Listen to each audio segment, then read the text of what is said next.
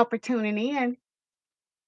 I am going to make a declaration today. As believers, we are in a constant war within ourselves, wrestling with the desires of our sinful flesh.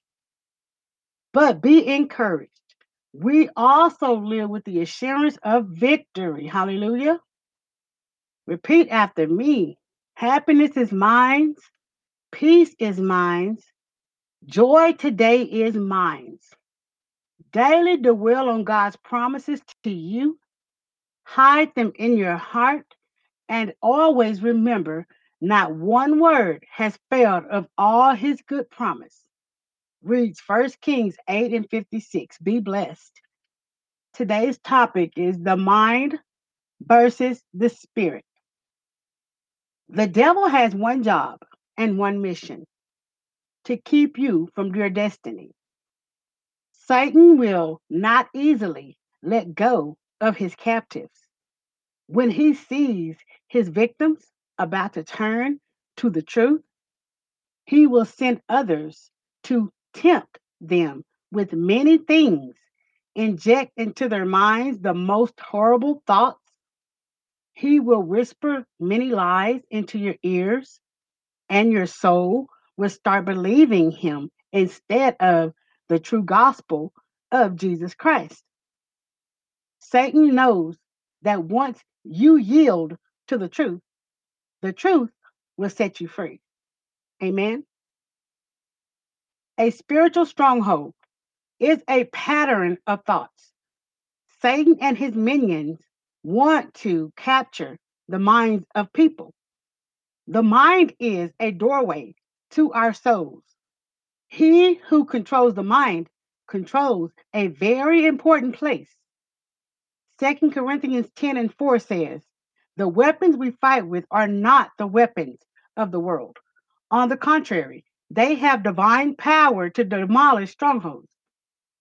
The biblical understanding of spirituality refers to a relationship between God and men. It is this relationship that enables your destinies to be fulfilled. It's impossible to please God in the flesh. According to John 4 and 24, God is spirit, and his worshipers must worship him in spirit and in truth. The mind does help the spirit at times. The mind and the spirit works together. However, the spirit should always be honored above the mind. If you know in your spirit that something is wrong, do not allow reasoning to talk you into doing it.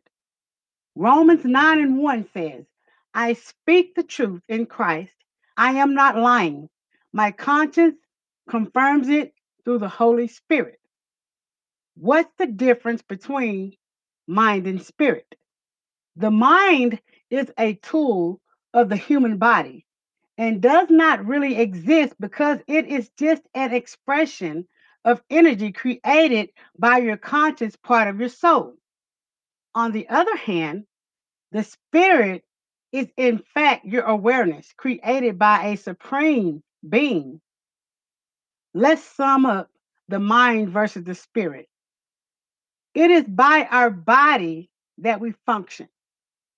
Psalms 139 and 14 says, that you are fearfully and wonderfully made.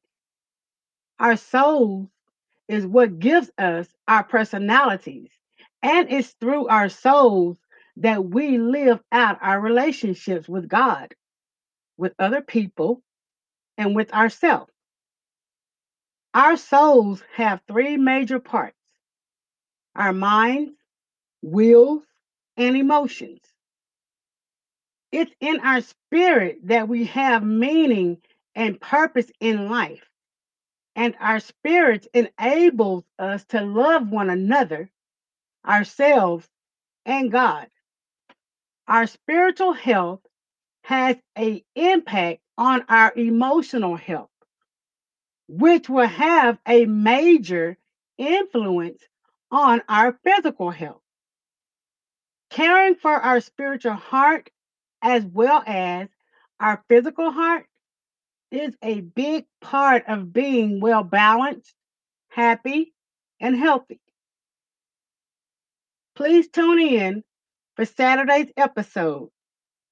The topic is Umbrella of Authority.